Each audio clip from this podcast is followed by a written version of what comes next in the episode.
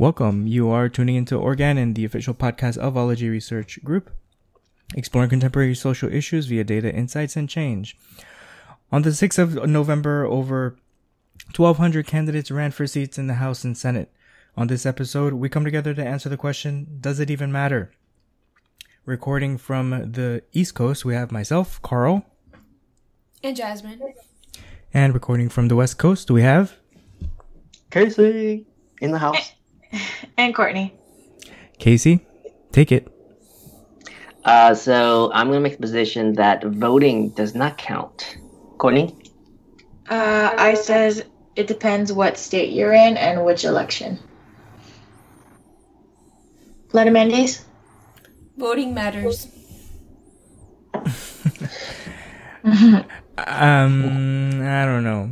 I think, I think that I'm not really familiar with um the entire voting system, but I think um that perhaps the electoral college should be revisited. So I think having like certain things where um that kind of alter the the, the like people's aggregate decision, I think kind of skews it in a way.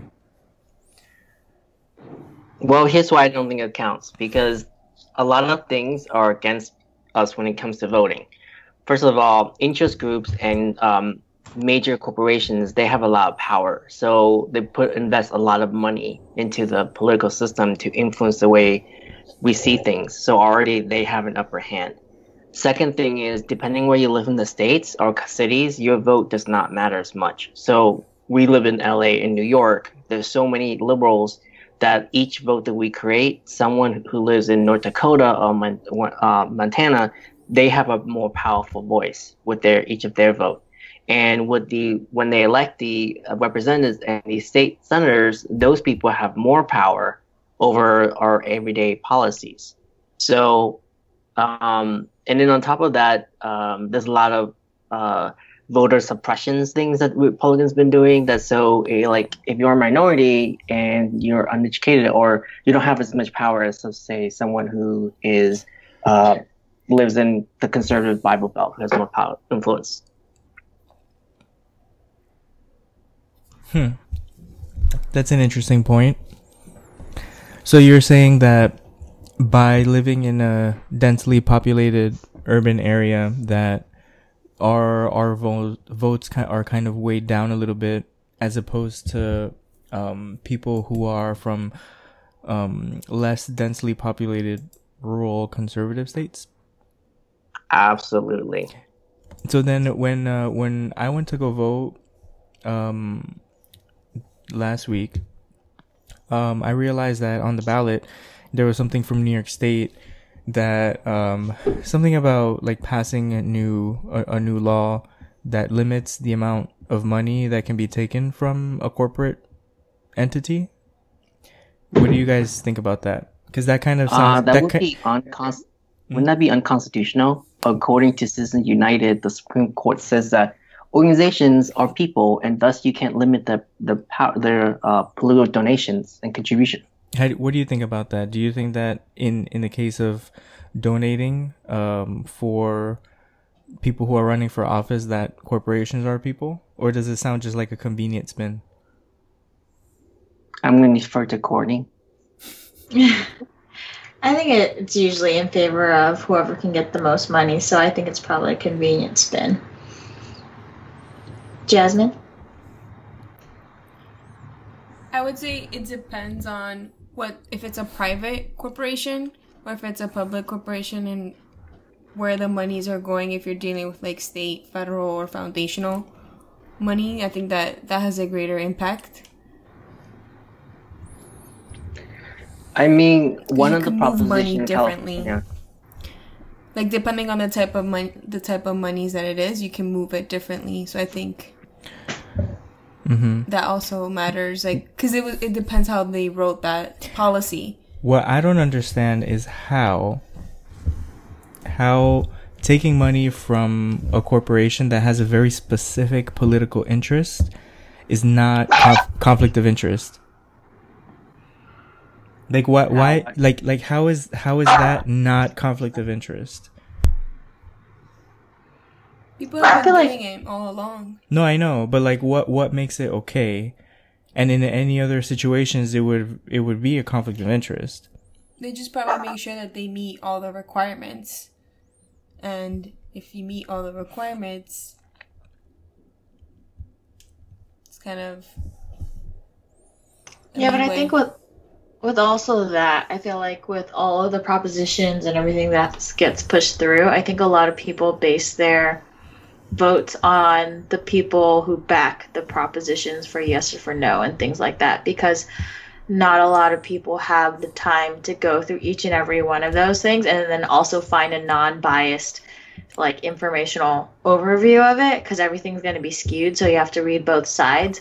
So let's say you're maybe I would say probably an average American, you look at who's sponsoring each one and go, okay, well, I know I like what this organization has done, so I'm probably going to go in this way. And I think people get skewed by the people who sponsor different opinions. Mm-hmm. I also think money speaks in terms of propositions because there is a Mhm. significant significance between how much they spend and whether or not the proposition passed. So, for example, the Proposition 10 in California, it was to um, restrict the amount that um, renters can uh, increase the rent of the mountain lease, so it, it controls the rent.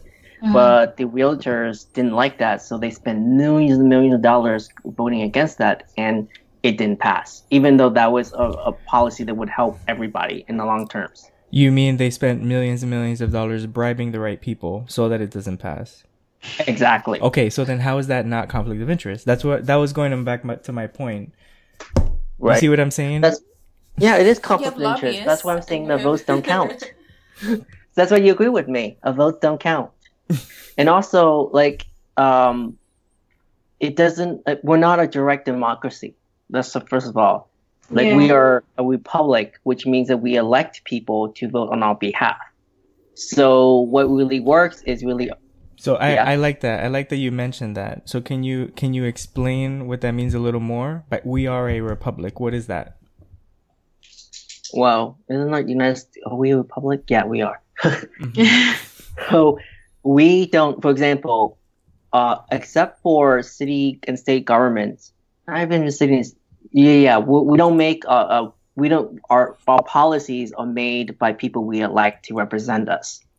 So we elect senators and representatives to make laws, and they make laws, and they're signed by the three body of governments. So that's all we do. We just elect them to make our policy. A direct democracy is every decision is made by the will of the people, like majority rule.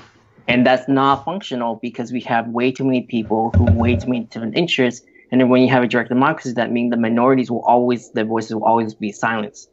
So, um, so we only vote because we want people to believe in the system of democracy. But reality is we don't have any say people like um, George Bush, uh, Cruz, um, Obama, you know, Hillary, they have more power power than we will ever have because they have they know a lot of the right people, the right people in the government, interest group. Those are the power that we don't see in our system.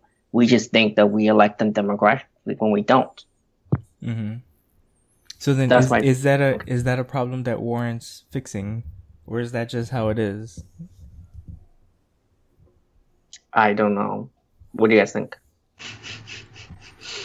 Uh, I feel like it probably everything. I think we've talked about it previously, but everything's like a pendulum swi- like shift of a certain thing. So everyone will react one way, and then it'll kind of swing in the other direction. So I definitely think a disruptor would benefit. We would benefit, but it's hard because everyone's so used to being so far left or so far right, like becoming in the middle. Is becoming more of the conversation, but it doesn't feel close.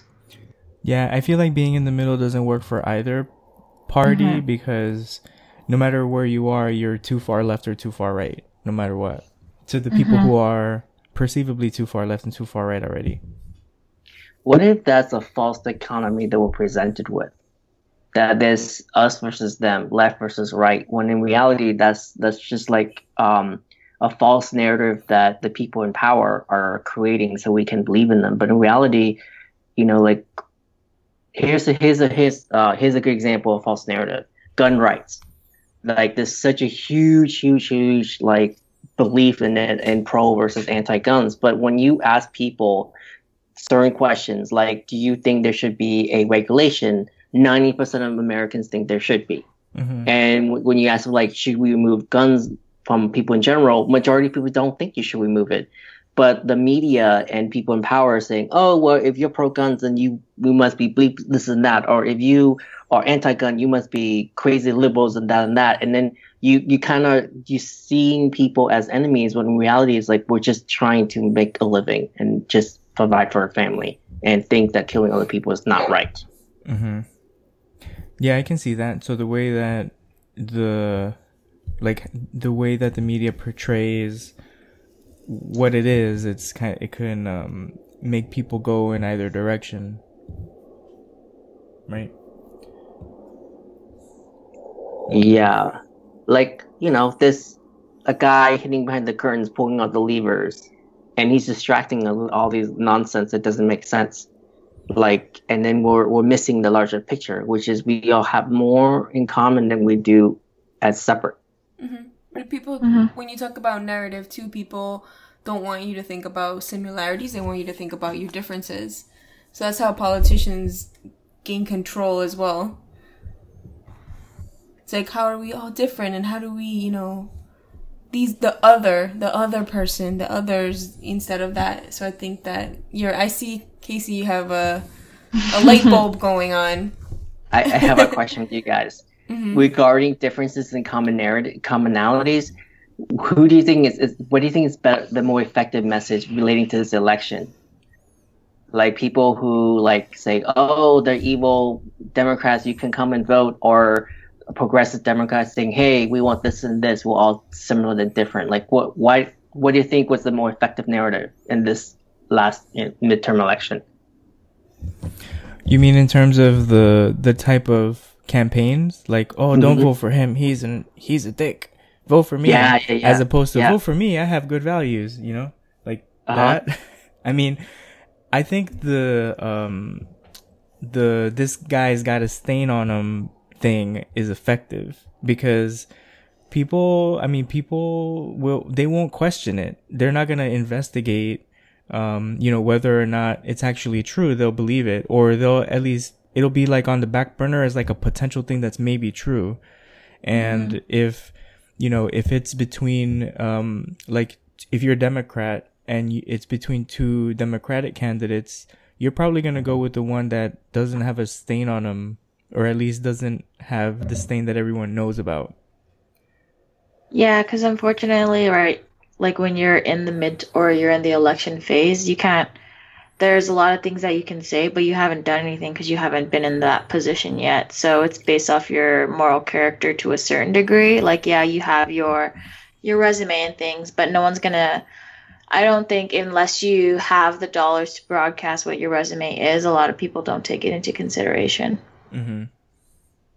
That's important too because most people that don't have the funding to to uh, promote their message and their message is not on national TV or anything like that, they're kind of left behind because those are the people that get the most airtime. Mm-hmm. So I think that's also like a an equi- an equity thing as well. Hmm. I think inclusion is effective in blue states and attack is effective in red states. you think so Well, look at the Georgia, Florida, and Texas. Those progressive candidates did, you know, very inclusive messages. Their opponent, the Republicans, were all about aggression and attacking, and it looks like they might win. I mean, those um, Florida's going to recount, but Senator Cruz, who everybody hates, somehow eked out a victory over Beto O'Rourke, who had an inclusive message. Was like, what, what, what, what happened? everybody everyone hates ev- it in your circle, probably. Casey. everybody I don't know. everybody hates ted ted cruz except for texans Apparently, yeah. I mean, like he's not the he's the most he's not memorable. He's not quotable. No one's like following him. They're more like making fun of him. mm-hmm. That's not That's- just like That's what you're exposed to, though. It's not like that's how like Trump won. It's just not what you're exposed to. So Mhm. everyone you're gonna be friends with is probably gonna have similar opinions to you. Because I don't think you go out of your way to go, devil's advocate, let's be friends. Let's talk about this for an hour when this guy's like yelling at you. I'm sure that's not how your everyday interactions are going. Like you could, if you wanted to, add that little more stress to your life, but it's just not practical. hmm hmm And like Ted Cruz is also getting votes from like the Generation X and the Boomers as well. So that's also important to note. You're kind of waiting for people to die. Yeah. I mean, I think over time people's values will will change. You know what I mean? So, I mean, who knows what will look like? Because at one point, Democrats and Republicans we were one party, right? Back in like At what Lincoln- point? Like back in, mean in back in 200 years ago? back in like Lincoln's era. Yeah, but you know, I'm sure that it'll continue to change. I I don't know if we're just gonna have two parties in another hundred years. It might be two completely different parties. Who knows? Actually, we've been having two parties since the, the dawn of American uh, history. Then I've been corrected. two party. And our democracy is basically built on a two party system. And it actually dwarf against third party um, institution the way we're structured. It's all about two parties. That's why we're not a parliament, because in parliament, there are multiple parties. And we don't really know if they're more effective than direct democracy. But at least for the US, two party system works ish. Well, you're saying that our votes don't count, Exactly, it doesn't. so maybe we that need. hasn't changed. So maybe we need parliament, right? Yeah, yeah. I mean, it's weird. For most of the, the democratic countries in the world today, they're mostly parliaments. They're not a two party system. I can't think of any other state that's a two party system. I mean, on the top of my head. Is Colombia a two-party system? I don't know. We don't know. Mm-mm. Mm, I'm trying to go through the countries like Australia, North No, Korea. Yeah, yeah, that's definitely. yeah, yeah, that's a tea party. Maybe South Korea. It says Jamaica and Malta. Google it. Wow, that's just not even a, not enough. Courtney's yeah, so majority of people. I yeah. Googled it. It's the only way I could have participated We're in we're this not. A, conversation. you know what? You know if there's one thing that we're not. There's one thing we're never allowed to say anymore is I don't know. exactly. I Google was like, it. Find why the am I answer. just thinking about it? Let me just Instead, mute we say, "Give me a sec." Yeah. All right, cool. We are at the 18 minute mark in the episode. Do you guys want to move on to rock paper scissors? Final question. Yes, ma'am. No. Sure. All right, let's do it. Ready? Rock paper Rock, scissors paper, shoot. Scissors, shoot. Okay, Jasmine, you're out. Well, she's either out or we give it to Jasmine. We'll give it to her. I Okay. feel like we give it to Jasmine. All right, go for it. Okay, so for our listeners today, what are what do you think they should do knowing if if voting counts or voting doesn't count? What are some advice that you have for our listeners in terms of the future and what they should start thinking about? Courtney? Uh, I would say be informed before you vote, and even if you feel like it doesn't matter if everyone decides that at one time, then you're going to be in a very poor predicament when no one votes, and then it's up to a few people to make the decision that you feel like everyone would have done anyways. So, just as your civic duty, I would go out and vote because yeah, maybe it might not feel right at this moment, but if everyone decided to feel that at the same time, it probably wouldn't work out for you in your favor because you didn't participate. Thank you. Mr. Shap? Go to a red state and start voting, because that's when it counts. Also, I have a quote from a very famous world leader. The best argument against democracy is a five minute conversation with the average voter. Bam! Deep. Winston Churchill. Brilliant. And for me, I think that, well, maybe this is slightly off topic, but I think we should, that we would have more voter turnout if people were allowed to vote online. And people are like, oh, well, what about voter fraud and blah, blah, blah. But you can do a whole bunch of stuff that requires sensitive information online anyway, like doing your taxes, which you can do online. So why not just be able to vote online? You get more voter turnout that way. Um, but I think that even even if you don't feel like your voice counts, like Casey says, just vote anyway because you don't want someone else speaking for you, and also be uh, very cautious about what you see on TV. Not everything is um, not everything that you see is true. Um, so just be informed, do your homework, and you know choose the person whose values and decisions more accurately reflects what you do if you were in power. Thank you.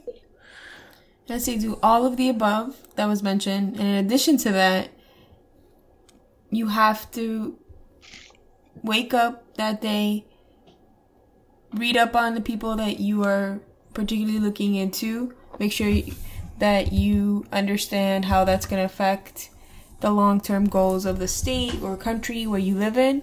And and aside from that you need to make sure that you take action because your vote matters. And for many folks that are minorities they've never had the opportunity to vote before. Um, and so three generations now you have the, the right to vote. And that's something that is a great privilege now for many folks. And for others it's always been a privilege. So mm-hmm. something to consider as well. Yep. Okay great. Well thanks for that. And now we'd like to turn to our listeners. What do you think? Any ideas for what you'd like to hear on the show make sure to drop us a line at info@ologyresearchgroup.org and also make sure to check out our website ologyresearchgroup.org to learn about our awesome services. Take care